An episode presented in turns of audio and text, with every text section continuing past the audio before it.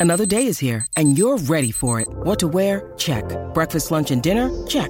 Planning for what's next and how to save for it? That's where Bank of America can help. For your financial to-dos, Bank of America has experts ready to help get you closer to your goals. Get started at one of our local financial centers or 24-7 in our mobile banking app. Find a location near you at bankofamerica.com slash talk to us. What would you like the power to do? Mobile banking requires downloading the app and is only available for select devices. Message and data rates may apply. Bank of America and a member FDIC. When you need mealtime inspiration, it's worth shopping Kroger, where you'll find over 30,000 mouthwatering choices that excite your inner foodie. And no matter what tasty choice you make, you'll enjoy our everyday low prices, plus extra ways to save, like digital coupons worth over $600 each week. You can also save up to $1 off per gallon at the pump with fuel points. More savings and more inspiring flavors make shopping Kroger worth it every time. Kroger, fresh for everyone. Fuel restrictions apply.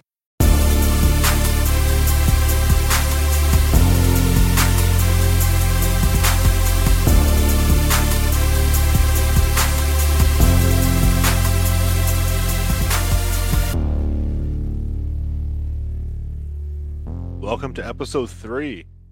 Uh, we got a few housekeeping notes to get to. Um, just a reminder to follow us on follow us on social media. Uh, Instagram is Talk Forever. Twitter is uh, at uh, Forever Pod. Um, we want to thank all the subscribers. Um, in the last couple weeks, we uh, we've seen our numbers go up, uh, and those who downloaded. We've got fans now in uh, Germany, United States, around Canada, Sweden, uh, and I believe Ireland. Uh, if you do like the episodes that we're putting out, go back and listen to the prior episodes. Uh, they're on all platforms now besides Google still. Um, and in terms of that, we'll get started here. Episode number three. So we're going to do favorite jersey numbers. And then we're going to introduce a new segment. Kyle, you start with the jersey number, your favorite player. Wore number three. Yeah, thank you, Spencer. And uh, with number three, my favorite player would be Wade Belak. I know Scott had Belak on his list last week for number two, but number three, he's going to be my pick. Again, rest rest in peace to Wade. He was a great great player. Really stick up for his teammates, and um, yeah, he, he, was a great uh, great overall overall player in my opinion.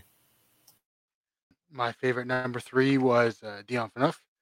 He came in hot with a lot of buzz in the move from Calgary to Toronto. Uh, quickly became our captain, and after that, kind of uh, had a falling out with the fans and his play style and how he played the game. And uh, yeah, didn't really do much after that. But he, I liked the way he played when he first came. Towards the end of his time in Toronto, he wasn't that great, but I thought he was solid. Uh, a solid stay-at-home defenseman when he first came. That was worthy of wearing the C. Uh, and my pick for number three, a guy who is very worthy of wearing the C, uh, probably the most stable defenseman on the back end of Leafs right now, uh, and maybe the best all-time Leaf uh, on the back end, and that is Justin Holl. Um, pure legend. Uh, love the flow. Um, uh, now into now into the main business here. Scott's got a new segment. New segment is when we notice we made a mistake or a noticeable mistake won't happen every week. Hopefully, we'll the following podcast will come on and we'll bring up the mistake we made, correct it, and apologize. And the segment name will be Way to Go Kyle, where we blame Kyle for all the mistakes we made. So, way to go, Kyle, last week, where you didn't point out that we were saying Smash Bros instead of Bash Bros when we put on Twitter the picture of the Bash Bros from Mighty Ducks. For some reason, we got in our head Smash Bros, Mario and Luigi, and we just kept saying it. Kyle didn't remind us, so way to go, Kyle. Okay. Maybe, also, maybe that was just also, on your mind there. So, like, maybe you were just like, that was what you guys were thinking at the time. Sorry okay. to interrupt you, Spencer, but yeah, maybe that's what it was. No, I was just gonna say, way way to go, Kyle, for uh for for mentioning that you also eh, after the recording ended that he also is a big fan of the Netflix series The Mighty Ducks, and that show is just pure awful. Yeah, that was on Disney so, Plus, by the way. Yep, you're right. Anyways, way, way to go, Kyle. Also, way to go, Kyle, for continuing the trend of not knowing modern technology when you brought up the Wii, which hasn't made a game in like 15 years. Yeah, that thing's 16 years old. Yeah, well, be, being a couple of sorry. Old uh, old yellers like yourselves, uh, I just figured you'd have one. Buddy, aren't you like six months younger than I am? Honestly, I don't I don't even know. Well, don't matter. Uh, that is the new segment. Way to go, Kyle. Kyle's the Yeah. scapegoat of this whole podcast. Uh, seems like you guys liked it, so Shares everything. All right, so now to get back on track with our headlines, uh, we first want to start out by wishing uh, Buck Martinez the best in his health. Who came out recently that he is taking a leave of absence from doing the Blue Jays announcing because of his cancer. So uh, yeah, wish him the best and hope he makes a recovery and can come back because, I mean, he's been the Blue Jays announcer for as long as I can remember. So won't won't be the same without him. Also, we'd like to uh, send our condolences to Guy Lafleur. Uh, it was I saw on Twitter that the Montreal Canadiens put out a statement about health concerns and his family wanting privacy. So obviously, respect those wishes and give him a privacy, but also hopefully the health concerns aren't too severe and we don't lose another legend in the sport of hockey. Uh, and then re- Leafs related, we want to point out how the the Leafs have set a franchise record for most points recorded in a season and wins with 50, uh, breaking the Lou Lamoriello 2017 Leafs, uh, and doing so in the game against the New York Islanders and Lou Lamoriello. So that was fun. And then finally, the minor injury to Austin Matthews. Hopefully, it's not a concern. Uh, we did bring up, I think it was the first episode, the whether Sheldon Keefe would sit the star players down the stretch to kind of give them a rest for the playoffs. Maybe this is what's happening, and they're just saying minor injury. I think Spencer did hear that it was a a bone bruise. I think you said. yeah, a few people I heard on uh, the radio said minor injury around this time of year could just be a bone bruise. It has nothing to do with his wrist, which is good. Yeah. So hopefully he's back for the coming up games against Tampa, Florida, and then Washington again because those are some pretty tough teams, and we'll need them. I think Kyle was the only one on us three that said that he would 100% rest uh, the big guys. So if that's actually what's happening, way to go, Kyle, but only in a good way. Yeah, there we go. I'm finally getting a little bit of recognition for something good. Usually it's just bad stuff, but here we go. Thanks, guys. That's a that's a first, and I think that's going to be the last. Yeah. Um, I think Good for yourself, buddy. if I remember, I, I, I I'm I'm not saying I didn't say it because I did. I said I didn't want him to, but I think I pointed out that l- recent playoff Raptors, or maybe not Raptors with Kawhi, but Blue Jays and Leafs, where they've sat players going into the playoffs, hasn't really worked out the best for them. Specifically, those Donaldson and Carnacion Blue Jays teams, uh, where they kind of crap down in the playoffs, and then obviously the Leafs not making out of the first round in the past couple years. So I, I just hope that he didn't. But if he does, then I mean, obviously there's not much we can do about it. Just hope that this Matthews thing isn't more severe and he can come back. It's kind of a perfect time to rest them in this situation. Rest them in the uh, like the low part of the end of the season. Um, not that the games really matter now, but um, just like final uh, the fine tune for the playoffs with Florida, Tampa, Boston. Um, kind of getting back into that groove of hard checking. Maybe we'll get it sixty by then. Um, I think it's the perfect time to rest them. I, I didn't really want them to rest them, but Kyle, what's your take on this? Seeing you're the only one that said 100% rest them. See, my, my point was more of like, don't play them the 20 minutes that they're playing, um, like during the regular season. I would maybe cut down the time a little bit, take a couple minutes off their uh, off their nightly shifts and that. Um, but if, if in that case, if they're if they're actually resting them because of uh, just trying to get them ready for the for the playoffs, then I mean, it's ultimately their their decision. But yeah, I I don't mind them playing them. Just cut their time down, especially like depending on the score of the game, obviously. But Uh, just before we move on, um, we do want to mention the going back to the jersey numbers. Uh, Scott's uh, segment here with the classic jersey numbers, who wore number three, just for the older fans, or fans that don't want to hear about modern day hockey players. Forgot about that. So our classic Leafs who wore number three are Al Arbour, uh, Marcel Pronovost, and Dave Manson.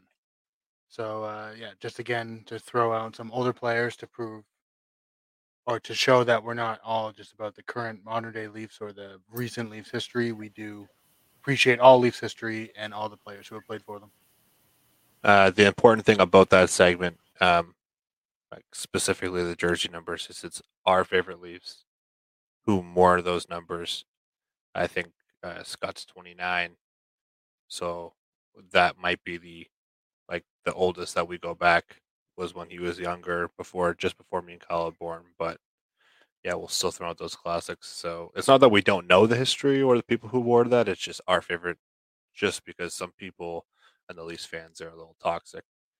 So we'll just Yeah, and it's also good to point out classic Leafs who maybe no don't get as much attention as they should because of the season Yeah, just like- Matthews and Marner and all them are having and how they're not rightfully so considered amongst the greatest Leafs of all time. So just to point out some classic players who people can look up or depending on the era they played in, go watch some highlights of them to appreciate the the history that the Leafs do have. Yeah, that's that's 100% true. I'm just saying, like that whole segment for those who every week will say, "Oh, why are you saying only players that played 2000s and on?" It's because those would be our favorite Leafs, but we will throw in the notable classics for you guys. Yeah, moving on. Let's uh, let's talk about the, the couple of games that we've had. Uh, um, Ottawa Islanders and Philly. Uh, Scott, what's your take on the uh, the Ottawa game? How how we played and what what you thought of it? I thought that we came out a bit sluggish. Uh, Ottawa definitely controlled play, not the whole game, but for a, a wide chunk of the game. Just another trend of the Leafs playing down to teams lower in the standings. We did rebound a couple times, played better, controlled play there for a little while in the third, tied the game, and then got a lucky break in overtime with the disallowed goal, and then a nice pass by Nylander set up Gio for the his first goal of the Leaf. But I thought we, I mean, besides the Washington game, the last stretch of games has been pretty poor play from the Leafs. Uh, we've played at the better at the right times in the game to take leads or win the game, but that Washington game compared to these recent games has just been night and day. Where like there's times in the game, Ottawa game specifically, where they seem like they just didn't want to even show up. So hopefully they can turn that around. What was your guys' take on uh, the OT goal that was called back? A lot of people that were uh, like I know who are Ottawa fans were saying that it was the Leafs or Sens versus the refs because they called back the goal. I think that it should have been a disallowed goal, uh, regardless of what team. But um, I guess a little Leafs bias. What do you guys think? Yeah, I, I mean, I think uh, I think that they, they made the correct call. I feel as though in a situation like that, it's always whatever team doesn't get their way, then it's that team against the refs. Usually, that's how it that's how it goes in a situation like that. But um, yeah, I, I think they got the re- correct call in that situation. Yeah, I agree with that.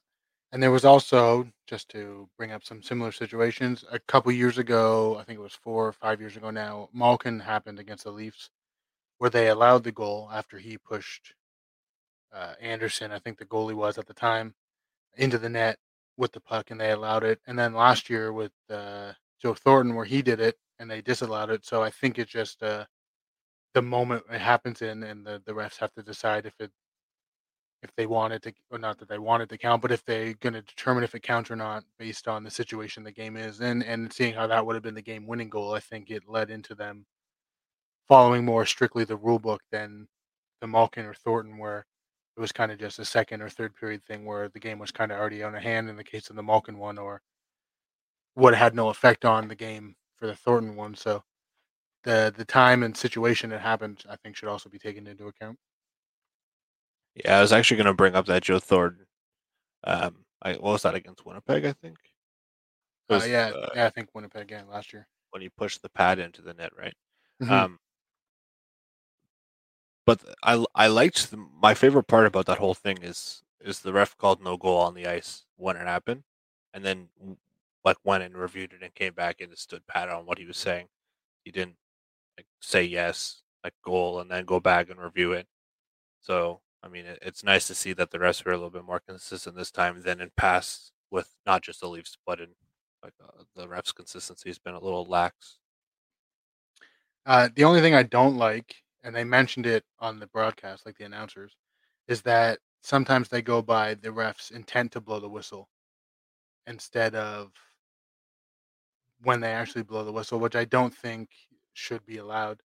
I feel like it should have been left up to review if Toronto didn't think it was a goal. So uh, the goal, the the ref should have noticed that it was a goal because intent to blow the whistle shouldn't matter because then you could use that in any situation in hockey. Uh, but then the Leafs should have challenged and left it up to the review, which would have realized that it was no goal. I don't think that the the them saying ref's intent should have really played into it, or should it ever really play into it? Because then teams could try to use that as an excuse whenever in situations where the game could be decided. Uh, yeah, and just for those who are watching around the world or wherever you're watching who don't know, uh, Scott wasn't saying Toronto as in the team when he said that should be decided by Toronto. He was meaning the war room. Oh yeah, yeah, the, video review room. Yeah, just because that situation involved Toronto, he wasn't meaning the team. And also Toronto, the team, deciding to challenge, not just Toronto, the war room. But yeah, I wasn't. Yeah, yeah, yeah. yeah just for those who who don't 100 percent know that. Yeah, I wasn't saying Toronto Maple Leaf should have decided if it was a goal or not. The the, the people who review it are in the city of Toronto, so that's what I meant. Yeah.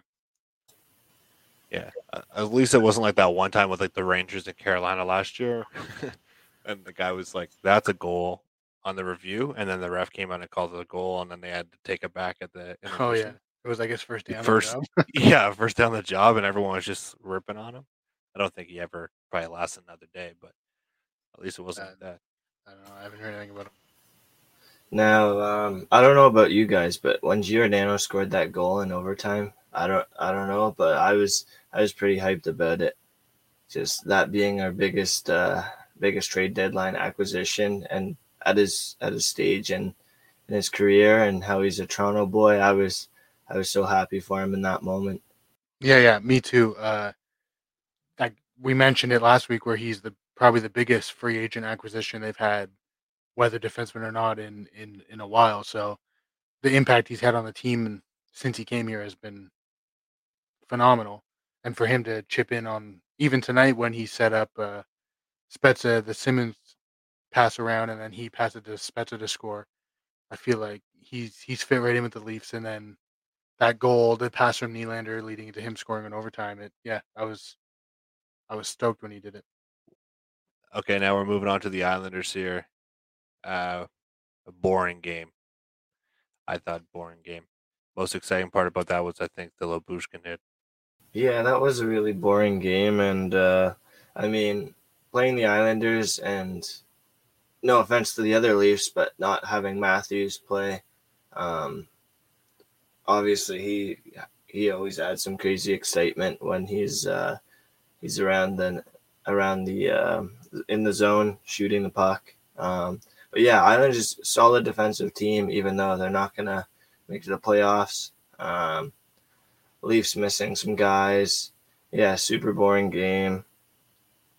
I have the uh, I had similar take on it as you, Spencer. So, uh, but yeah, I mean, ended up getting the win. Uh, good outcome. Solid play by some some players. I thought Engvall had a pretty good game. Those depth guys played pretty solid, like they have been. But yeah. And as Scott mentioned before, uh, Tavares, I think assisted on the game-winning goal, and then yeah in a roundabout way eliminated the Islanders. So hopefully that puts that to bed, and the Islanders can just suck it up about Tavares leaving. Oh, it it won't. They'll still call him Pajama Boy, even though it was a bed spread. And yeah, I don't know where that came from. That's just embarrassing. It's been what now? Five years? Four years? Yeah. Well, yeah, I mean, 2018, I think. No offense to them, but when it's the most exciting thing that's happened to your team since the 70s, 80s dynasty, I guess they're going to try to carry on. That's true. I guess. Um, but yeah, the game. Uh, I thought surprisingly it was boring. I thought, especially since Islanders were still mathematically in the playoffs, that they would have came out and it would have been like the beginning of the game. It seemed like it was going to be chippy there with the early scrums and the fight, and uh, but then it just kind of died off. I thought for sure with Islanders trying to fight for their playoff lives, it would have been more of a contest. Not that the, the score obviously was close, but I mean like they would have been trying, and it would have been an exciting game. Leafs would have stepped up their game to match, but it just seemed like both teams were kind of dead, and and obviously the Islanders got beat out. So I don't. I, I, it was just weird to me how both teams still fighting for a position. Islanders in the playoffs, Leafs for who they're going to play if they can get second place. Just it seemed that they weren't as impactful as past games between the two. That's the Islander style, though. Like shut down. uh, Yeah, but- games. Like earlier in the season, or even when they, they played last, maybe not this year, but in previous years, that they've had exciting games even with that style. So, it, and the, given the situation where Toronto wants to get second and Islanders want to make the playoffs, I thought it would have been a bit more exciting of a game because of those factors leading into it and the factors that would have had the outcome if the Islanders won or whatever. But uh, I was yeah, I was just shocked that it was not as exciting as it was. Like if I'm to pick a, if I had a chance to go to any Leaf game uh, on a Saturday night and any team the Leafs are playing, I would say Islanders would be one of the last teams I would I would pick. Um, just because, yeah, like we've said, boring boring games. They don't have any. No offense to the Islanders, but they don't have any huge names to watch out for, and uh, play a very shut down shut down game. Yeah, I, I, I just this just came to me just a second ago when you said that, Kyle. Uh, two things. One, if I was going to a Leafs Islanders game on a Saturday night, it would be in uh, Long Island, just so that I could hear all the Islanders fans boo John Tavares, just because it's it's so petty. Uh, and secondly, did you guys see the video going around about the a little off topic, but about the Leafs fan like knocking the shit out of that guy and um, during the Washington game or after the Washington game? Oh yeah, yeah, that was funny. I mean, I understand fighting like fighting isn't the best. Um, sometimes Well, it can be funny, but In that he situation- plastered that guy. In that situation, But- I feel like it was validated. Yeah, apparently, like if you guys don't know the backstory, for those who are listening, apparently this older man was touching this guy's girlfriend or whatever, and he took exception and got him on his back over top the seats and gave him a good one-two. Um, and the, the guy was gushing, like it looked like the glasses cut him or something, like his face was bloody. But I mean, the lesson learned here is don't touch women in general, or anyone really. It doesn't just have to be a woman. Keep your hands to yourself. Guy had a good one too. Maybe maybe Yeah. White might want him. Yeah, exactly. I was just gonna say like a McGregor. Um, yeah, I I, I just uh, thought of that just a second ago. I thought we should touch on that. Uh, any other thoughts about the Islanders game? It wasn't very um too eventful. Let's talk about the uh, Simmonds fight for a sec. Yeah, Not that was it just- was much of one. I was just gonna bring that up. I was kind of hoping that they would have won again, so that not to say that Colton or Colton, what's his name, Johnston, Yeah. didn't win, but I mean it was kind of quick and over with. So I was hoping they would have won again, so Simmonds could have had at least a chance to throw a couple punches, and it would have been more of a drawn out uh, brawl. Yeah, a um a, a stat that I looked at after the uh after the game was uh like the height and weight differences between the the guys. So according to the score, Simmonds is 6'2", 185. Like Simmonds isn't doesn't weigh a ton. Yeah, that's Nick Diaz. yeah, that's that's the comparable. If you're talking UFC fighter versus uh, versus Simmonds, it'd be similar weight class. Um, and Johnston, six foot five, two thirty two. I think I saw. So he's got almost uh, almost fifty pounds on him. So good for Simmer to get in there and stick up. It, it was him sticking up for uh, for a hit Johnston had made earlier in the game, Uh, right? Gio, yeah, yeah, Nick Gio. So good, good for him. but but then the the example that Anthony Stewart gave in the intermission, uh, for those who watch on Sportsnet, was um, like then Martin, Matt Martin came in a few minutes later and could have just ran the least defenseman into the boards, but then he held up a bit. And the example that he was giving is, although Simmonds didn't go in there and and knock knock uh, Johnston out or whatever, he's he's still the presence of him on the ice, the presence that he did what he did. I guess kind of kind of put the Islanders in their position. But then the Islanders out hit Toronto two to one. It was like 48-22 or 28 uh 48-24. Um so I don't really know the validity of of what Anthony Stewart said. What do you guys think like from that? Like do you think Simmonds in that moment even though he lost the fight settled the score, like settled things down in the game or do you think the Islanders were just going to play their game regardless? I don't know if 100% if him being on the ice settled the game down. But I mean, him being on the ice always has some kind of uh, impact or or send a message to the other team because he is one of the toughest guys in the league. But I I I think more along the lines of those style of hits that Matt Martin could have hit whoever it was from behind or a dirty hit in the boards or whatever with Simmonds on the ice kind of controls that. Not necessarily that it stops the other team from hitting. It just makes them focus more on making sure it's clean hits or open ice hits or whatever you want to call them so that Simmonds doesn't have to get involved, and then other guys have to answer. Yeah, I mean, I I think the I think that he did the right thing, and you don't need to. He he dropped the gloves with them, and so what if he lost? Uh, see, I wouldn't even say he really lost the fight that bad. The other guy just got one one or two small hits on them, like it wasn't anything huge, and he and he fell down. Like it's not like they were going at it and Simmonds was just eating fists from Johnston. Like, no, you're already going in there. You're fighting him. A guy who's 50 pounds more than you, got three inches. Like, all props to Simmonds, and uh, I, I think he, I think he did his job there, and he was set the point across to them. Uh, perfect segue um, from those uh, from one fight to another. Sorry, um, Big Boosh fought tonight not necessarily the biggest fight of his life, but uh, took on Zack MacEwen. Got one punch in, and then they wrestled to the ground. It looked like Zack MacEwen was trying too. Like it looked like he was trying to get around uh, his hands free, but Lyubushkin just seems like a big tough guy. So, uh, you guys happy to see that kind of stuff, or or just leave it to Simmonds and Clifford? Yeah, I mean, I I don't. Yeah, like you said, it wasn't much of a fight. It was like maybe one punch, two punch, and then wrestling match. But uh, Bush, Ilya Lyubushkin, when you watch the fight, he had good uh, good positioning. He he almost had him jerseyed right off the bat. You'd think a guy like uh, like MacEwen would have his jersey done done uh, a little tighter up, but um, yeah, you'd, you'd think you'd think that like a guy like Ilya Lyubushkin would go in there and not really be able to tussle with a guy like Zack MacEwen, the Flyers' known fighter. But uh, yeah, he stood his ground, and it was good for uh, for what it was. It was more of a, a wrestling match, but yeah.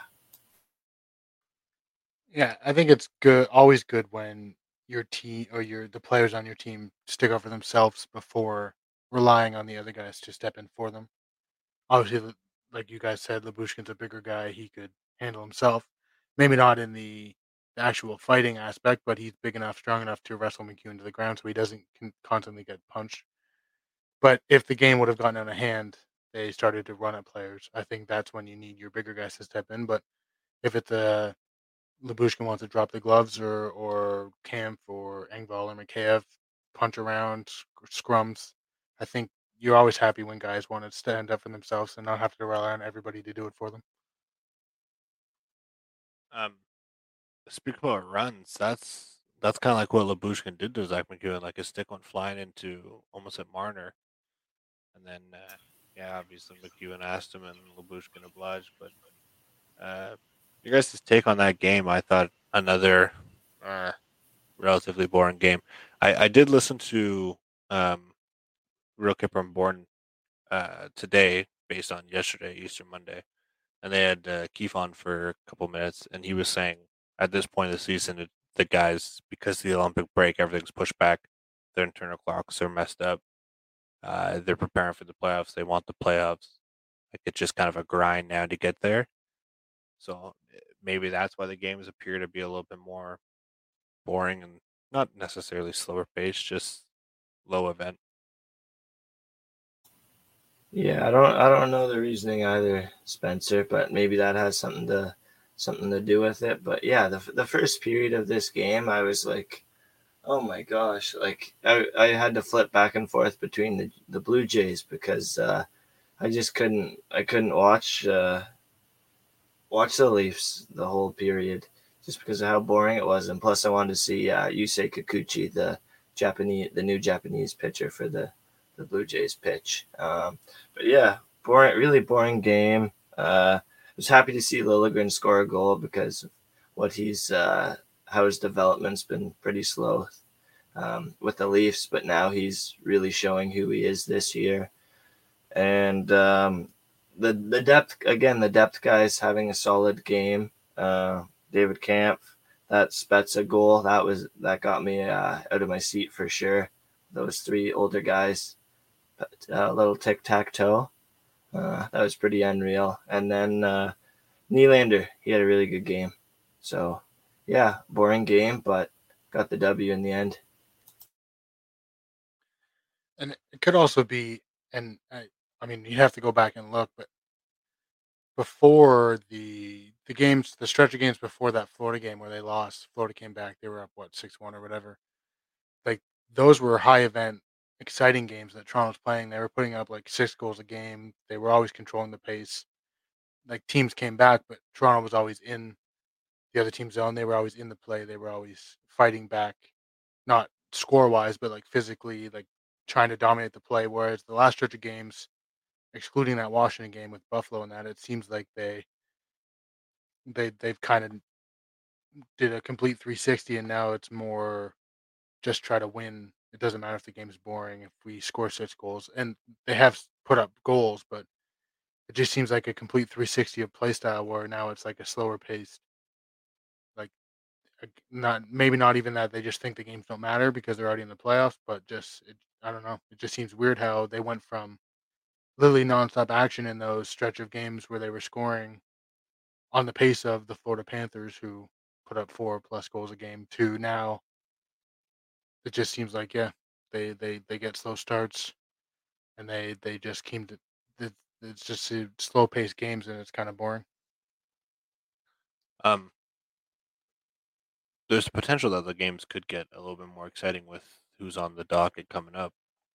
We got Tampa Thursday, um, Washington. I know on Sunday. I'm looking forward to that. Hopefully, Tom Wilson and Simmonds fight. Uh, who do they have Saturday? Is it Florida? Yeah, they're in Florida on Saturday, seven o'clock start. And then the Red Wings, I'd imagine that that'd be a slower pace game. But the Red Wings and Leafs, I mean, excluding that, like what was it, 10-8 or 8 9-8 or whatever it was, mm-hmm. game. Like usually those games are pretty eventful. And then Toronto, Boston, end of the year. So hopefully it just picks up a little bit, just because like you look you look forward all day to to watch the Leafs, and then the games are slow, and it's just like it drags on. I hope they just get a little bit better before the playoffs here, and help Matthews get sixty in one of these games. Well, and that could also be a factor is that Buffalo, Montreal, Ottawa, Islanders were still in it for a bit there, like playoff wise, and then Philadelphia. All those teams are already out, so maybe it's just the fact that they didn't really like need the wins. Yeah, like yeah. like Philly knew that they were out. Didn't matter if they won or lost. Same with Ottawa. Where Ottawa put up a fight, so maybe not them. But it, maybe those games are just considered boring to us because they're not as important to us because or the other team because the team's are already on the playoffs and it's just like a nothing game for the Leafs. I would. I think uh, it is. Go ahead. You take this, Kyle. You take this. Um, I was just gonna say I I think that these lower tier teams. Um, this time of year, they love playing spoiler. Um, you always love seeing these up, big upsets. I mean, like that aren't the Leafs, obviously, excluding them. But you always love seeing these big upsets. Like tonight, um, Detroit went into Tampa and beat Tampa 4 3. And yes, Vasilevskiy was in net. And uh, I think Thomas Greiss, yeah, Thomas Greiss had a pretty solid game.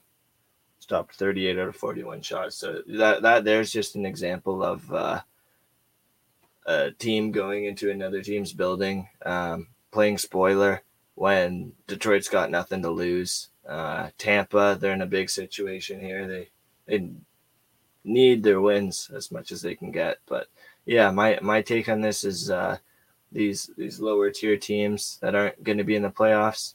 Um, they love going into other teams' buildings and uh, putting up a big fight and playing spoiler. Oh, yeah, I wasn't like talking. I was talking more from like us as Leafs fans. Like that's how we view the games. That's why we find them boring. Obviously, like Philly controlled play. They outshot the Leafs what thirty high thirties to mid twenties. So obviously they they wanted to play. But I was talking more from like us as Leafs fans. We find the games boring because those teams are already.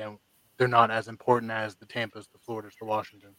Oh, for sure. Yeah, um, definitely. And um, like Saturday, um, Ottawa put up a little bit more of a fight, and they were they were trying to play spoiler there. But I mean, you always see a, a Leafs Ottawa game, high scoring. Uh, a lot of times Leafs play pretty sloppy in Ottawa, and I don't know what it is, but if you look at like the recent Saturday night games against Ottawa, they're they're always close. I, I, don't remember the last time the uh, the Leafs went in there and won like a six two game against Ottawa. I don't know about you guys, but as far as I can remember, that's that's what I what I think on it. Every time I see Toronto Ottawa play, the only thing I can think of is four goals in one game by Austin Matthews, regardless of the win or loss. Still an impressive feat. Um, I do think though, like going back to what Sheldon Keefe said on on the radio, I I do think that it is true. Like, like it's coming to the end of April now. That's usually the end of the first round, isn't it? Like usually eh, second week of April, the playoffs are about to start. So, or the season's just ending. But now we're going to be like May second, May fifth by the time the Leafs play. Like I'm, I mean, you can tell the fans are are wanting to get there, but I couldn't imagine what it's like for the players to be now five games away to starting what actually quote unquote really matters and trying to prove well we can win. It's got to be a grind for them. Yeah, I think uh, I think around this time we'd be what close to second second round. Um, yeah, I think the last couple of years it's been like just before my birthday at the end of April, and the first round's over, and I'm yeah. always sad because I want the Leafs to play on my birthday, and they always get beat out. Well, maybe this this year you'll. Uh, well, actually, no. I was gonna say maybe this year you'll get your your wish come true, but the Leafs no, play the Friday. No, they play the Friday the before on the 29th, and then they they start. I'm assuming on the second of May or the third of May. Oh, it's too bad. Um, but yeah, um, r- usually around because uh, NBA playoffs are first round right now. Um, usually, hockey playoffs are kind of in sync with that. If not, uh, they're they're not fully aligned, but they're a little bit off from each other. Yeah, it's just because the uh, the Olympic break that we had this year that didn't end up being an Olympic break just to make up two weeks for the COVID shutdown. But didn't the season start a little bit later because of the? Yeah, because COVID too. Yeah. So, but then we had the two week break that. I mean, not that it was necessarily a two week break. You got a good point, Scott. Yeah, but that would have been scheduled even if the season would have started at regular time, right? Because the yeah, but already were determined. If we didn't have that two week break, and yeah, you're right, we started oh. earlier. Then we would have been two weeks earlier in the in the summer or in the April into the season. Sorry, yeah. which would have pushed us into playoffs now. Which I mean, like whatever, playoffs in May, playoffs in June. That's cool. Um, I just am I'm so excited for it. I can't wait to get started here. Yeah, I mean uh, that that two weeks of uh, where the Olympics were supposed to happen, but obviously didn't due to COVID. Um, it ended up working out in a way because we saw a bunch of games that were canceled due to COVID um, happen during those two weeks, right? Yeah, it was a lot of makeup games. a lot of makeup games in those two weeks. Um, just before we get into uh, a couple other things, it's it's it's a seventy-seven percent chance apparently that Toronto will be playing Tampa. Um, I think I think Toronto's got a better offense this year than Tampa. Like Tampa's having some trouble getting those guys that they got, Paul and uh, Hagel, um, like acclimated into their system. Um, what what do you guys think? Defense Victor Hedman outweighs all of what Toronto has, like in star power. Uh, and I think goalie, obviously, Jack Campbell's beat, but like depth, I think Toronto's depth might be better. You guys think they're going to beat them? I think depth for sure this year. Uh, we've got them just because uh, two very underrated guys that they got rid of last year uh, are going into this year. Barclay Goodrow and uh, Blake Coleman both went to new teams to because uh, they got big money elsewhere, and obviously Tampa wasn't gonna be able to afford to give uh, Blake Coleman a third, fourth liner, uh, five million a year or whatever Calgary gave them. But uh, yeah, yeah, they also lost uh, Yanni Gourde too in the expansion. Yeah, that third line. Those three guys, that's big. Um, but I, I think we uh, we match up to them. Uh, depth, I think we have the better depth this year, um, just because of how our guys have been playing and the numbers that they've been producing. Um, Hagel and who's the other guy they got? Nick Paul. Oh, yeah, those are bit those are big acquisitions for them. But uh, nowadays we're used to seeing Tampa do things like that. Um, but yeah, I think the Leafs match up with them. Uh, our offense, I believe, is better, but uh, their defense, they still have got these big, rugged defensemen that uh, that'll hit you and uh, will just get in your way. But other than other than maybe their their defense, actually, I wouldn't even say their defense are better than ours. But yeah, I I, I, I just I just think Victor Hedman, like Toronto doesn't have a Victor Hedman. Yeah, they have Morgan Rielly, but he's not Victor Hedman. That guy, yeah, I that think, guy's elite. I think Victor Hedman is the best defenseman in the league. And I also think Vasilevskiy's the best goalie that we've seen since Dominik Hasek. Yeah. Some will say Shesterkin, but Vasilevskiy's a different breed, in my opinion. Scott, what uh, what do you think on this? Uh, yeah, I, th- I think we're a good matchup, and I mean, the Leafs fan always Leafs fans, sorry, always fall into the trap where every year we say, "Oh, this team has more depth than previous years. Oh, this team has more scoring." I think this year is the year where all that is actually true. The depth that we've had the last couple years with Mikheyev and Engvall haven't really produced in past years are now producing this year. We added a solid defensive forward who's good at faceoffs and David Kampf. Uh, Kerfoot's producing, Nylander's producing, Matthews producing, Marner's producing at season highs. Bunting is a surprise. Then on defense, you have eight solid NHL caliber defensemen. Uh, Rielly is a top end guy. I wouldn't say he's as good as Hedman. Seven there. Oh yeah, yeah, seven because Justin Holl isn't. Yeah, isn't one. I would agree that Hedman is is better than Rielly, and I'd say in a few years he could potentially be knocked off the purchase of best defenseman in the league by someone like Cale Makar or Adam Fox. But as of right now, I'd say he's the best best defenseman in the league. But yeah, matchup wise, I think this year more than any year, I think Toronto is could be dangerous in the playoffs if, and obviously that's a big if, the the guys that we have currently producing can continue to produce, and then on top of that, our star players continue to dominate the way that they have been dominating. I think uh, the biggest question we have comes with goalie. And Jack Campbell's been playing well, but he kind of proved in the playoffs last year, and this year might be different, but last year that he might not be the best goalie under pressure. And we may need not just a new goalie, but we may need to worry about finding a goalie that can can lead us past the first round. If our star players don't score like last year or our depth guys fall off like past years.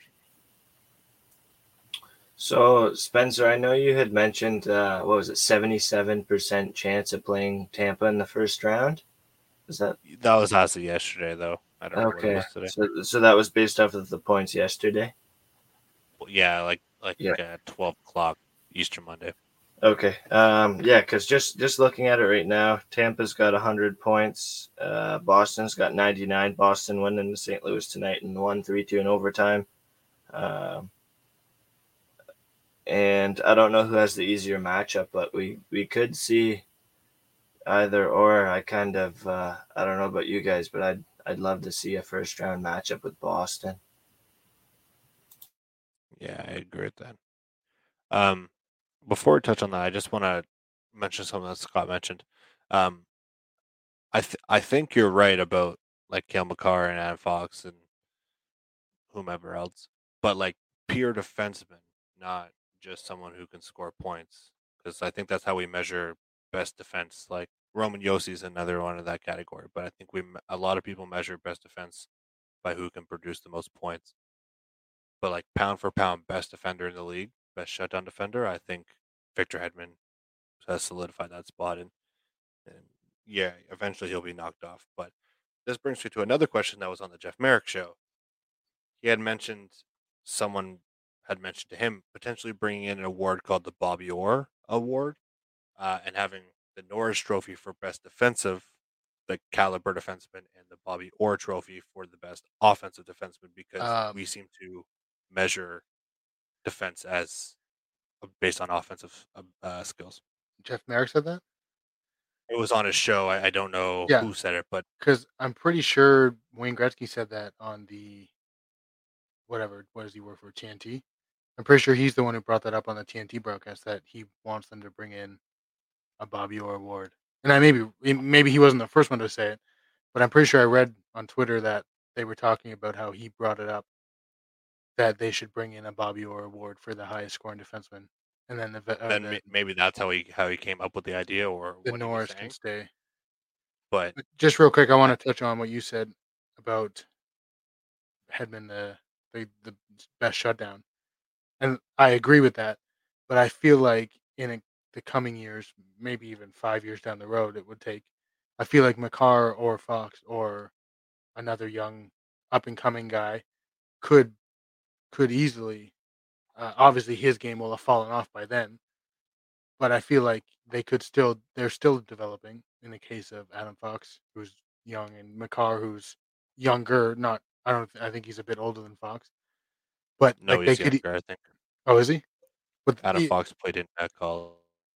Oh, well, either way though, they could like take over that while still scoring. They could develop their defensive game enough where they could take over the the mantle, in our view, from him as the best shutdown, stay at home, or defensive defenseman, whatever you want to call it, while still putting up the points. Like look at like legends, not to compare Adam Fox or them to him or them, but like Bobby Orr, Paul Coffey, uh, Ray Bourque, Richard Park, Richard Park, Brad Park, sorry.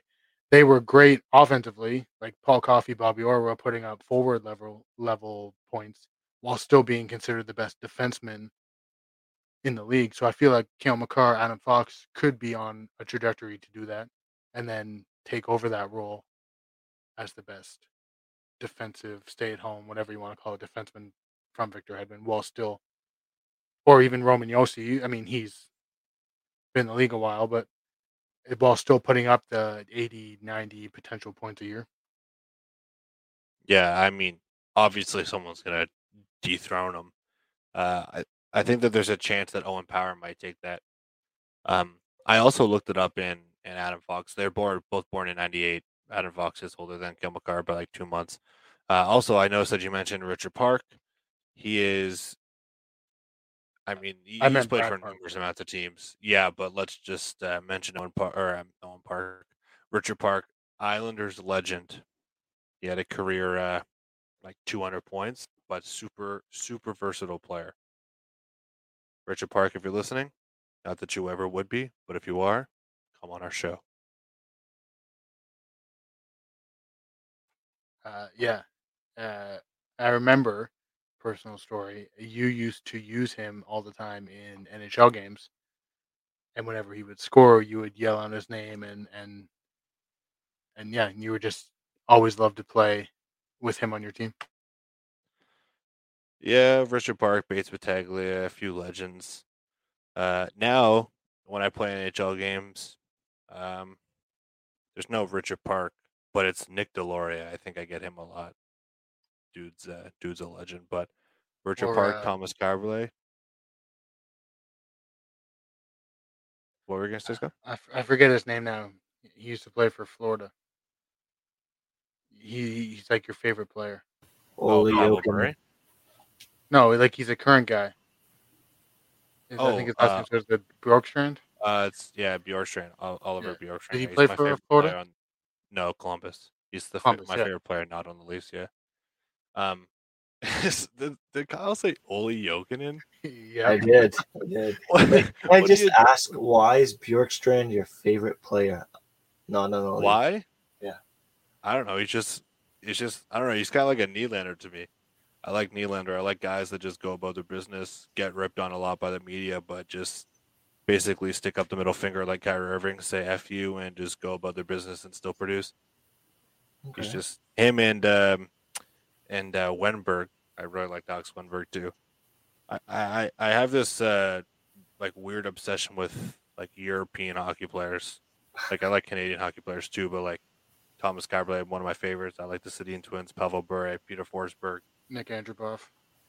Nick Inchbuff. If you are listening, I know you. I've been seeing you like stuff on Instagram, buddy. I'm gonna put this clip on Instagram. Like it. Subscribe to the podcast. Reach out. Come on. He's actually from Kazakhstan too, just so everyone knows. Uh, Yeah. I, I didn't mind. But yeah, if you're listening from Sweden, you guys produce some of the best hockey players. Nick Lidstrom, uh, also a legend. Uh, you name it, I love them. Buy me a plane ticket to Sweden. I'll go there. Me and Scott and Kyle will go there do a podcast live from Sweden, but on your guys' dime. So donate. Yeah, that's a long flight.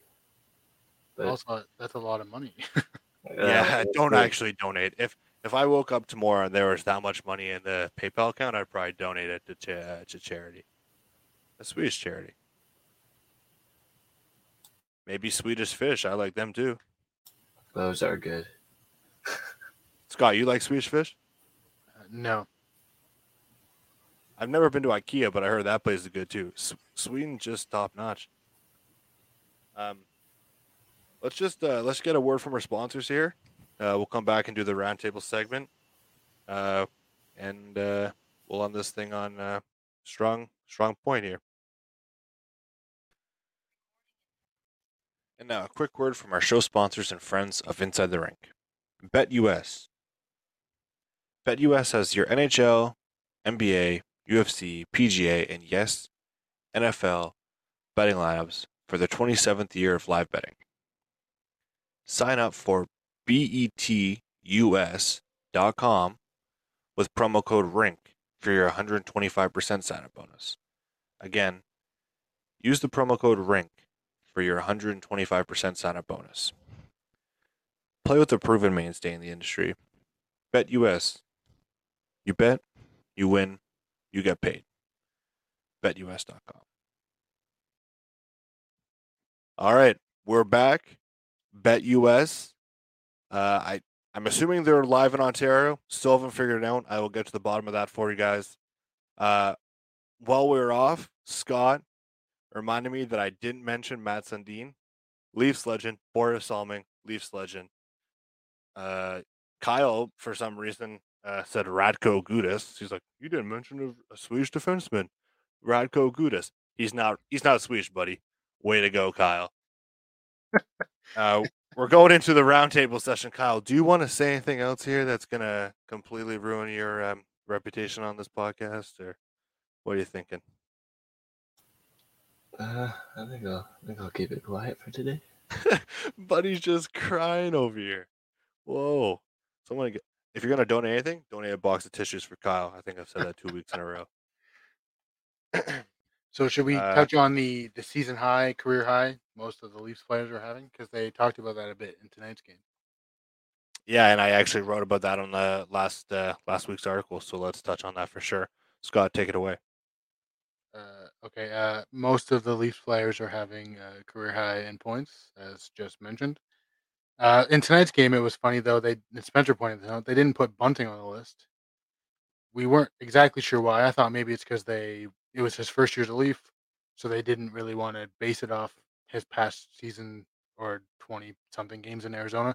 But they had David Kampf on the list, so that threw that excuse out the window. So I'm not really sure why they didn't put him on, but yeah, it's uh, it kind of reminds me of last year with the the Blue Jays. I mean, obviously this team's been together a lot longer than that team has, but just the the Semien setting record for home runs by a second baseman, and the the Blue Jays kind of in line to set records for Blue Jays or X amount of players having a certain amount of home runs a year is similar to this year with the Leafs, where was it nine or ten players now are on pace or have already surpassed career high in whether goals, points, assists, etc., and are only getting Everyone in more. their top nine. Yeah, and then the Leafs, like as a team with points and wins, so it just seems like a career year for the Leafs, and hopefully they don't squander it. We'll just make a quick joke here. What says more career year in Toronto than dominating the season and losing in the first round? Cricket, cricket. Um, yeah. Uh, let's let's hope we see. Uh, what's that? He has to say cricket, cricket. Yeah, I mean, I I hope to see a. Uh, I'm hoping realistic, at least a first round win. That's that's all I ask for is a first round win. Obviously, Stanley Cup would be really nice, but first round win. If you lose in the second round, I will be happy because you got a first round win. That's my take on this. Yeah, I think obviously I'd agree with the first round win, and I'd obviously again want more than a first round win going to Stanley Cup because it's been so long since we've even been to a Stanley Cup final. But I feel like the media and other fan bases will still find a way to rip on the Tr- Toronto Maple Leafs. Again, on the first round, it's oh well, you didn't have to face Boston, or if they they beat Boston, then oh, it's the first time in eight years you made it on the first round. So I feel like no matter what the Leafs, even if they win the Stanley Cup, I feel like no matter what the Leafs do, they'll always be that team that all the fan bases always have an excuse as why they won, why they didn't win, uh, et cetera, et cetera. But yeah, first round wins, hopefully more. But yeah, I'd agree with the first round win as, as a minimum. Uh, just going back to the point that you had with David Kampf and Michael Bunting, Scott, that I you said that I made. Uh, Michael Bunting's played uh, 103 NHL games, 77 with the Leafs so far. He had a col- collective 14 points in in 26 games over two seasons. David Kampf shocked me a lot. He's played 311 NHL games, 77 with the Leafs. Uh, he's got 25 points. His career high was 19 in 2018, 2019 with Chicago. Um, however, Michael Bunting had almost as many points as David Kampf's career high in five years in the NHL as he, eh, Michael Bunting had in one last year with 13. So I don't really understand why he wasn't on the list, besides the fact that they're saying he quote unquote hasn't played a full NHL season. But in reality, neither has David Kampf. His career high in games was 70. Other than that, it was like 46, 60, and 50. Yeah, I, I don't know. I, that's what I thought.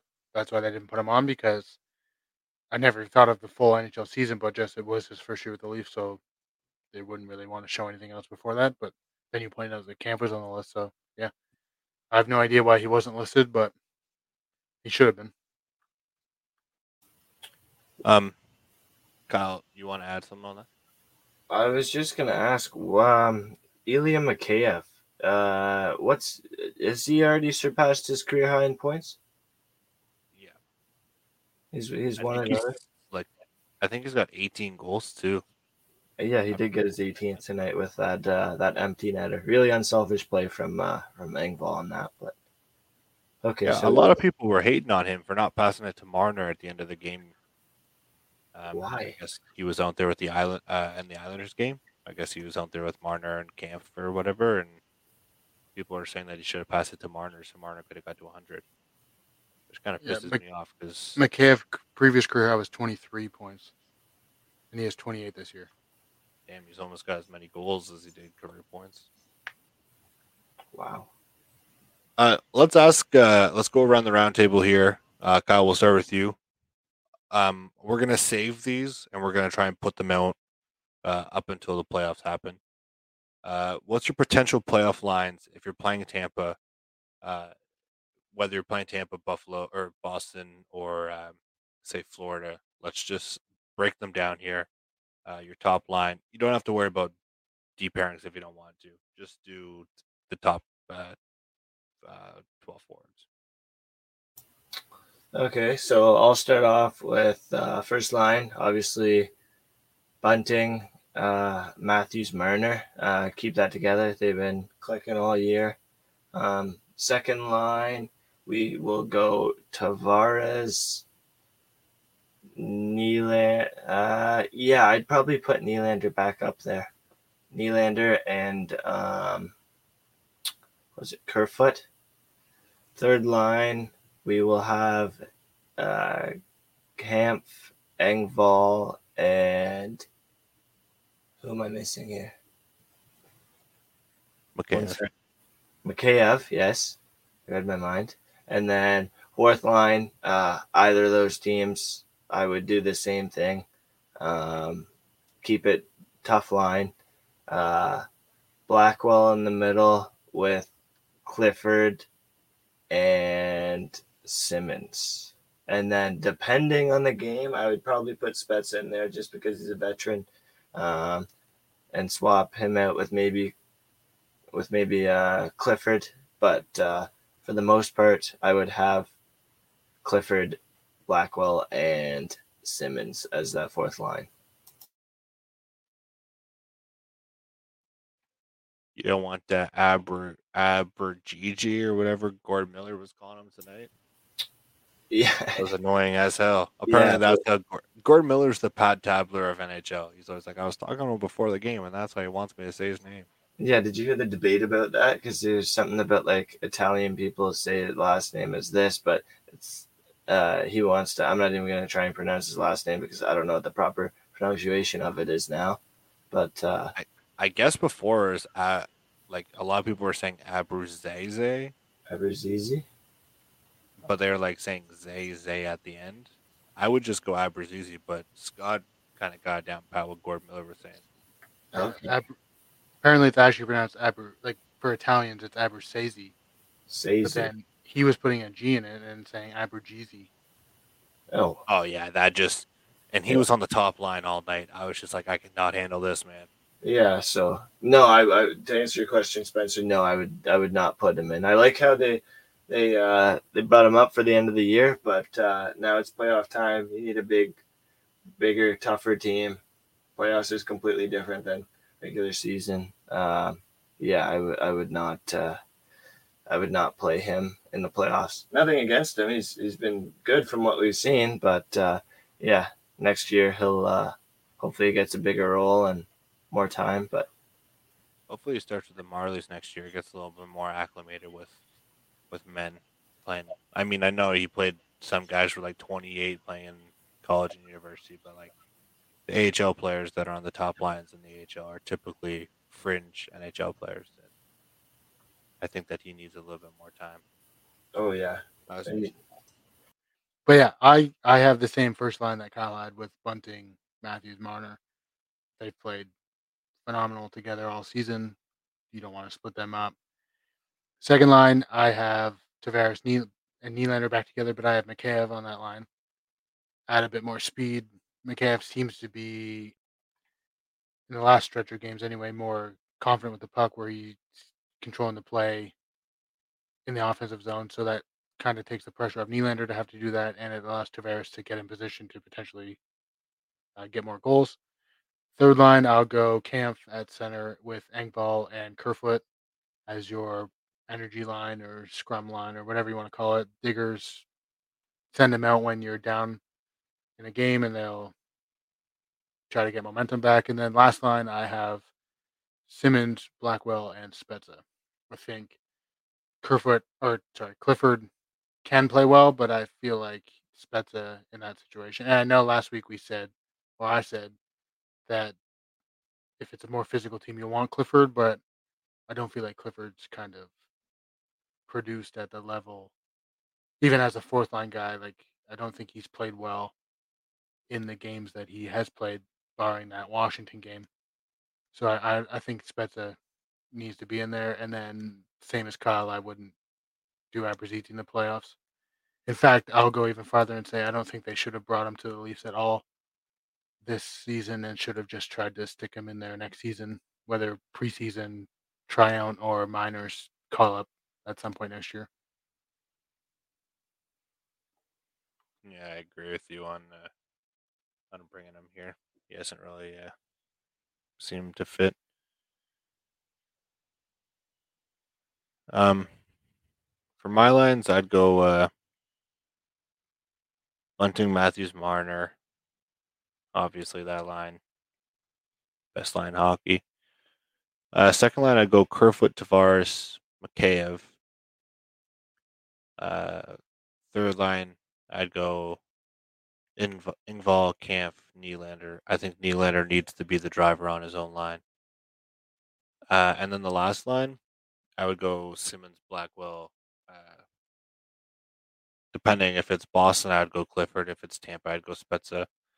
Uh, but also, if Kase comes back, if by chance he comes back, I'd put Kase on a line with Kampf and Nylander, and I'd put Engvall where Clifford slash Sim uh, Spezza is, and put Engvall on the last line with Simmonds and Blackwell. I completely forgot uh, forgot about Kase. I forgot to take him into consideration. But yeah, I don't really. Do you? What's his status right now? Is he still on? Uh, still on injured Skating. reserve, obviously. Skating. Yeah, he's just skating 30 minutes before the team goes on to practice, and I don't know exactly um, how long he'll be. He's obviously got his like 14th concussion, so obviously, uh, be a bit, a little bit more careful with him. Now I know we didn't mention defensemen, but uh, actually, this is a dumb question. I was gonna say, who would you take out once Sandin comes back? But I know both your answers. Uh, honestly, I wouldn't take on anyone. Um, Well, I barring if if Muzzin is in for Holl, you mean? If Muzzin's still No, out, like- then Holl comes out. For you I'm you not- leaving Well- Holl in? No, because well, if if well, yes, if Muzzin comes in, but on the on the left-handed shots, I think Sandy needs to play himself back in. I don't think you'd throw a guy that kid just came off a knee injury, who doesn't have much experience in the playoffs, into the uh, into the fight. I love Sandin. Don't get me wrong. I just think that the left-handed side with with Muzzin in there, so yeah, I guess Holl's coming out, but I think Sandy needs to be ready when he gets a shot and then impress. Okay. Yeah, because they uh, they they just said uh, earlier today that he will not travel with the Leafs for the upcoming three game road trip. So that's uh, Thursday, Saturday, Sunday, and then obviously he didn't play tonight. So after after Sunday, we could see him next week, depending on how everything goes. So your take on is that you would not put him in the lineup. You just leave how, things how they are now. Then Well, I mean, if I, I guess Scott's right, yeah. If Muzzin's back, then yeah, then he I think that he needs to work himself in. But if Muzzin's not back, then I would I mean I would put a I would put a pylon on the ice over Justin Holl. So I guess my answer is completely wrong. I would put him in only if Muzzin's not in. Scott, what do you think? Yeah, I'm the same. Uh, if Muzzin's back, then Sandin Holl are the, the two that sit. If Muzzin's not back and, and it's the line, the defense pairs from tonight, then then Holl comes out and Sandin goes in. And and and Sandin's a good seventh defenseman to have, but um, like having Gio potentially play the, the left side with Brodie on the right. Um, even if even if Muzzin's not in, like I, I mean, I'd I'd always put Sandin over Holl, but I would I would want Sandin with Brodie or with Lyubushkin, not Sandin and Liljegren. I like Giordano with uh with Liljegren. Yeah, yeah. I was just gonna say that. I agree. With uh, I feel like the, I would the like- the optimal pairings are Lyubushkin with Rielly, Muzzin with Brodie, and then Giordano with Liljegren. And then if barring injury, they stay hopefully healthy. If not, then Muz- or Sandin comes in for whoever's injured, and then Holl can get shipped down to Minnesota and, and never play for the Leafs again. Yeah, I really like how uh, Lyubushkin's adapted with uh, with Rielly because Rielly's probably the most offensive defenseman that they have uh, at Waldom, and Lyubushkin. Uh, you rarely see him even shoot the puck. He's always pass first kind of guy, just a stay at home defensive defenseman. So he's have a you seen him shoot the puck? What's that? I said, have you seen him shoot the puck? Uh, I I don't know. He's like Martin Marincin 2.0. That guy landed for a slap shot tonight after like yeah, after like two and a half minutes of pressure and and two icing calls, and he just whiffed on it. Puck went Oh. by him. He scored the other night. He did. Yeah, I know. I'm just saying, like, like in reality, he's not an offensive defenseman. No. And, uh, his shot, his shot is just not that good. True. I'd rather him shoot than Holl, though. I mean, yeah, I mean, Yeah, shooting a nice muffin, nice all brand muffin right at the goalie, right into the right off the pillow. buddy is just so bad, man. And it's like he knows it. You know, like everyone in the everyone in the team knows that he's bad. I, I honestly don't think he has any idea. Like he thinks he's Bobby Orr. That's what I feel like. He just tries to carry the puck up the ice. He's always get caught pinching. He's always trying to be involved offensively, and he does not barely anything defensively. But I think in, in his eyes, he sees himself as Bobby Orr He used to be a a Bobby Orr caliber. Well, yeah, a Bobby Orr caliber defenseman. Maybe not Bobby Orr per se, but like I think I feel like he thinks he's the best defenseman on the team. Yeah, I, I mean, I, I hope, I hope he doesn't think that. He probably does. You're right, but I hope he doesn't. But he actually, yeah, he, he did tell that story on Connor Carrick's podcast, little live stream that he went from defenseman to forward, and he said he liked forward because there's no responsibility. This guy, this guy's just brutal, man. I think he was on Chicago before, I believe. Um, Yeah, I don't know how many games he played, if he played at all, but he was drafted, I think, by Chicago. I want to say, they, they made the right cho- choice and get rid of him or got rid of him. Oh, they did. And the thing is, the Leafs still have him for another another year. So hopefully, uh, summertime.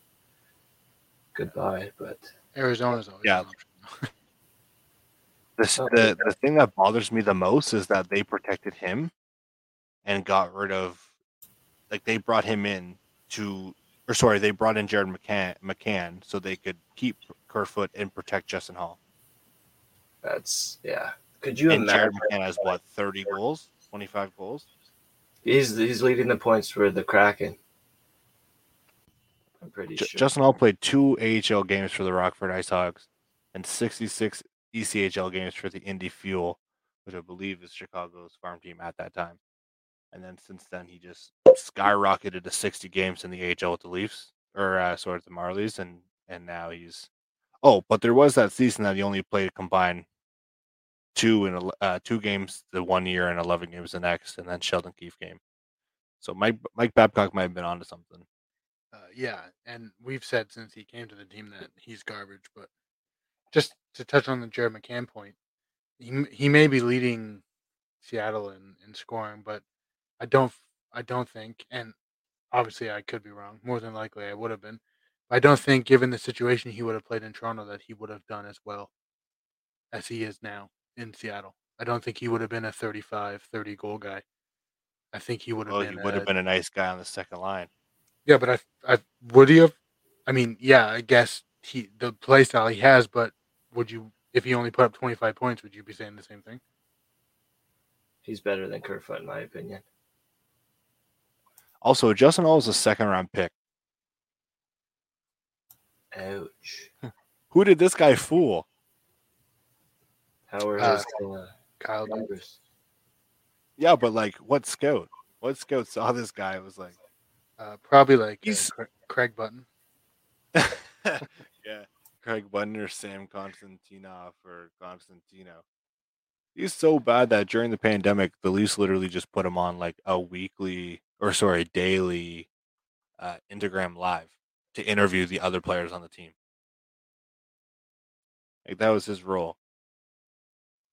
He's literally goal. Uh, what's his name? Um, not Oh, the g- the guy who interview. Inter- yeah, yeah, from the Mighty Ducks, the original, not that series that Kyle likes. Okay, where is, He was uh, in that series too, though. So yeah, Kyle's He- just he so came- emotional about it. he came back for an episode. I didn't. Not that I watched. Yeah, it. Scott watched the whole thing. I would not. I love those movies when I was a kid. on Disney Plus. Easy, buddy. Um, let's look ahead So at the just throwing that out there, but uh, Kerfoot has 51 points this year, not 25. Yeah, I, I wasn't saying that he had 25. I'm just saying, like, if Kerfoot had 25 points, I would still want Jared McCann on the second line over Kerfoot. Why? I I don't. Alex Kerfoot just doesn't do it for me. I don't know. I I, don't know agree. I feel like You've known this for a while, Scott. no, I know, but I feel like you can say that, but I feel like given the situation, I feel like you you Well, would turn. that's like anyone then. That's literally any argument with any hockey player ever. what? Like that No, I you- mean, that I mean, like argument that you, you're having now. you said, yeah, but you said that even if he was putting up 25 points, you would still take him over Kerfoot. But I feel like if that was actually happening, then you actually wouldn't be saying that. It'd be a similar to Nick Ritchie, where going into the season we were all hyped for Nick Ritchie, and then he put up four points in 28 games, and then we were all happy to see him walk out the door. Yeah, but the only good thing about Jared McCann is he makes like what half of half of uh, Alex Kerfoot's contract right now. That's Yeah, why I'd want him next year. Well, not going into next year, but This year. yeah, this year, like I, I don't know, Kerfoot uh, to me is just overpaid. I understand he's got 51 points and he plays on the second line, but I I would just rather him get traded and use the cap and sign someone else. And, oh, how about uh, trim to uh, Columbus for uh, Bjorkstrand? Yeah, his I mean his contract's not actually that far off. It's 2.9. And Kerfoot's what three and a half.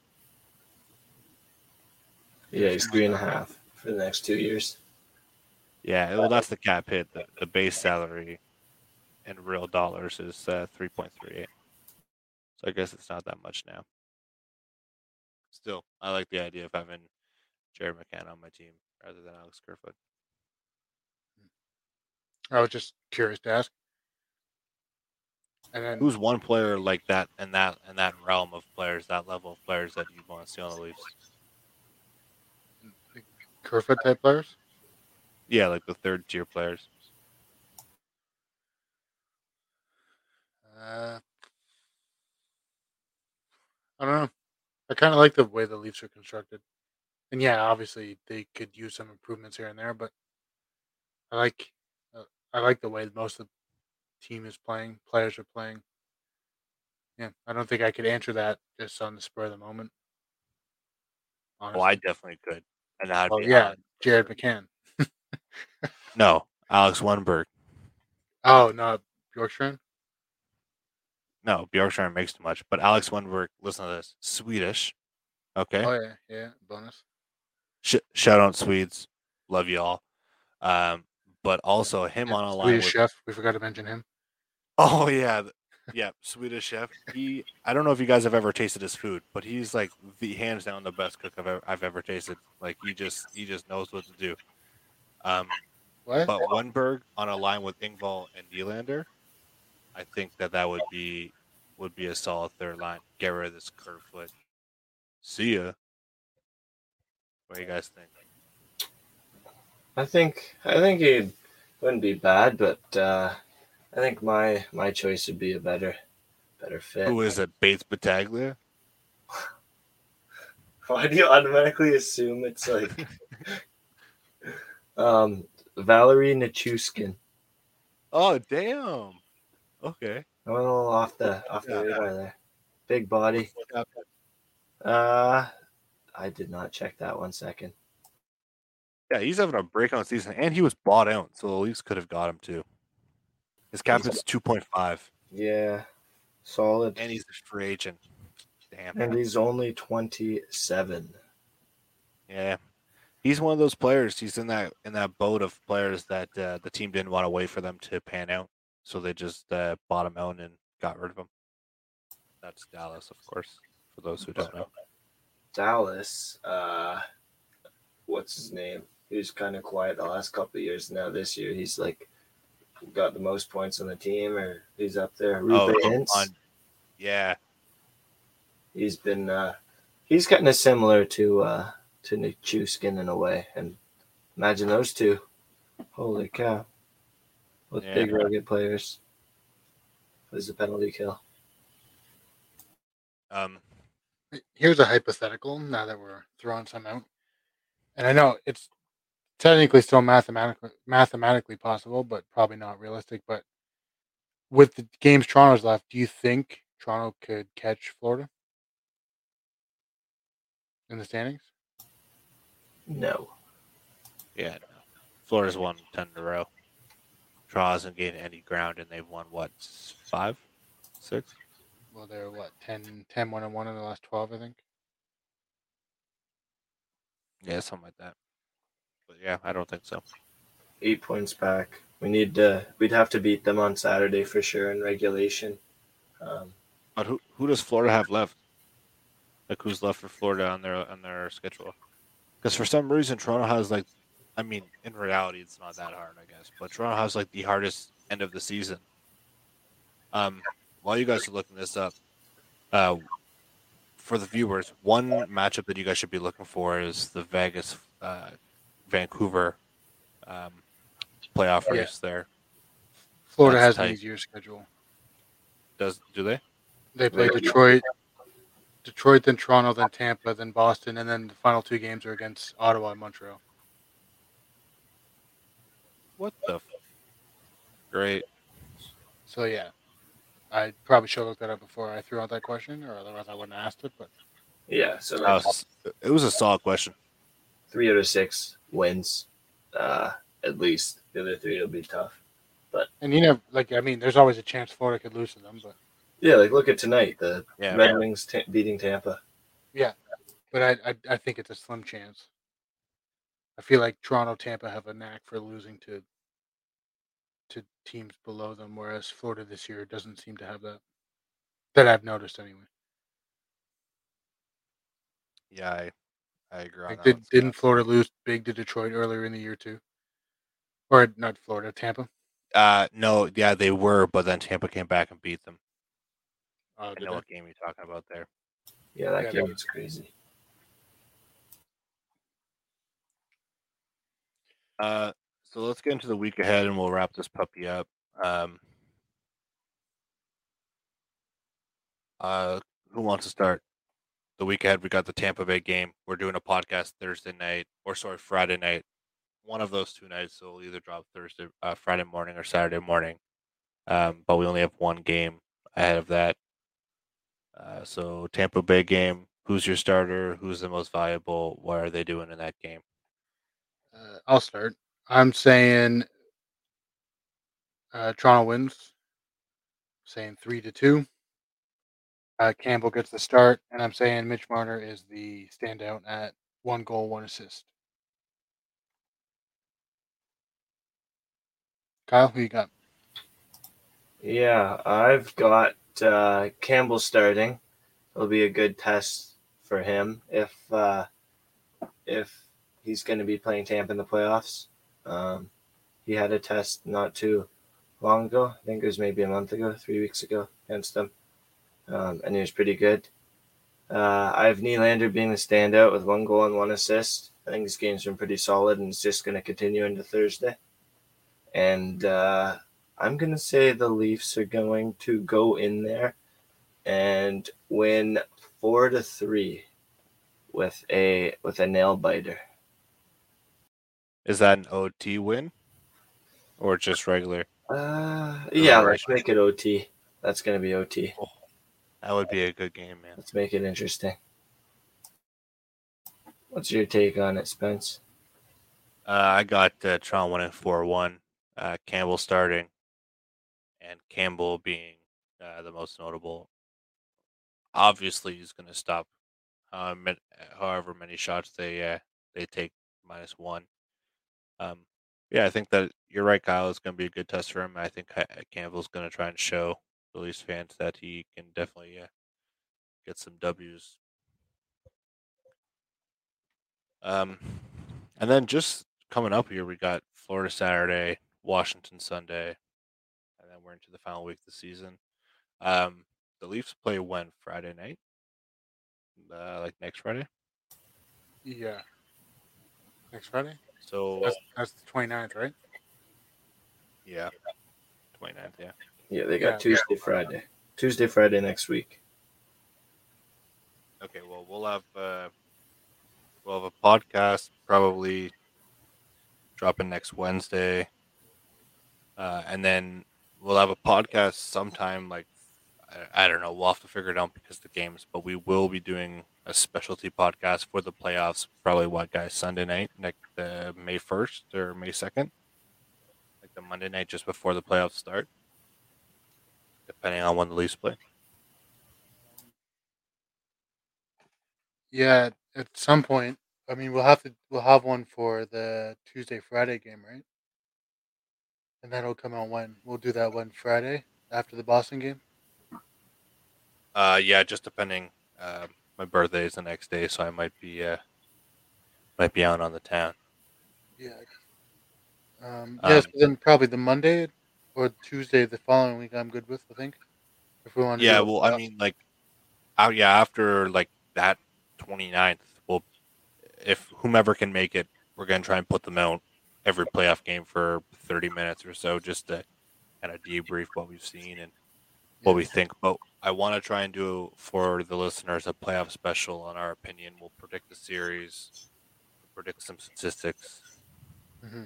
make it fun. It doesn't need to be a long one. We'll we'll do uh, like a thirty minute podcast just to try and get it out there for the fans. Uh, it seems like we're growing, so let's keep that up. Subscribe uh, to the podcast. Uh, like and follow. It will be dropping tomorrow, probably around noon, 11 o'clock Eastern Standard Time. I don't know what that is for everyone else who listens outside of uh, Ontario. Um, donate if you can. Uh, we're we're gonna try and do a giveaway at some point, so definitely uh, donate. Um, yeah, like and follow, buy some merch. Uh, you guys got anything else to add here? Uh, no. Uh, yeah, uh, maybe maybe put in some donations to add to your guys' uh, Super Smash Smash Brothers uh, subscriptions. Uh, other than that, I don't I don't know. Maybe maybe you guys need an upgrade from the Wii to a Wii U or whatever they're called nowadays. Yeah, Switch. Yeah. yeah okay. Yeah, Kyle, you're still living in 2015, man. Yeah. Um, okay, well, if we if we don't if we have enough money donated we'll buy Kyle a Super Smash Bros. shirt. Or we uh, actually we'll give a, we'll give away a super yeah we'll give away a Super Smash Bros. shirt. Uh, Kyle will have a, like a, a burner account on t- uh, Twitter trying to win that because he's secretly in love with the Super Smash Bros. on the Wii U.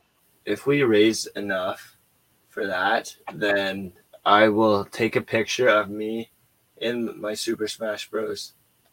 No thanks. Uh, t-shirt and I will make it my profile picture on Twitter. Yeah. The, uh, also, I noticed that. that. What's that? Yeah, but I'm sure your followers will just die for that, man. um, yeah, is it not just you and Leaf Talk Forever? So. Yeah, you might have some more followers. I know that his account isn't fully set up, but definitely go to his account. What is it, Kyle? At Kyle Gillies, oh, 25? Yeah, it is, yes. Okay, just so we're clear here, is uh, it Gillies or Giles? Kyle Gillies, 22. It's Gillies, not Giles. Okay, and he's not related to the late uh, Clark Gillies, just so everyone knows. Uh, it would be super cool, but uh, maybe way down there. But... Way to go, Kyle! You're not related to a legend of the game. Or uh, what's the other one? Colton Gillies, the guy who used to play for Minnesota. Remember him? Yeah, you mean the absolute plug? Okay, okay. You don't need to. um, no, but in all honesty, yeah. Uh, let's just uh, wrap this up here and uh, have a good night. Take care. We'll see you back on uh, potentially Friday or Saturday morning. Peace.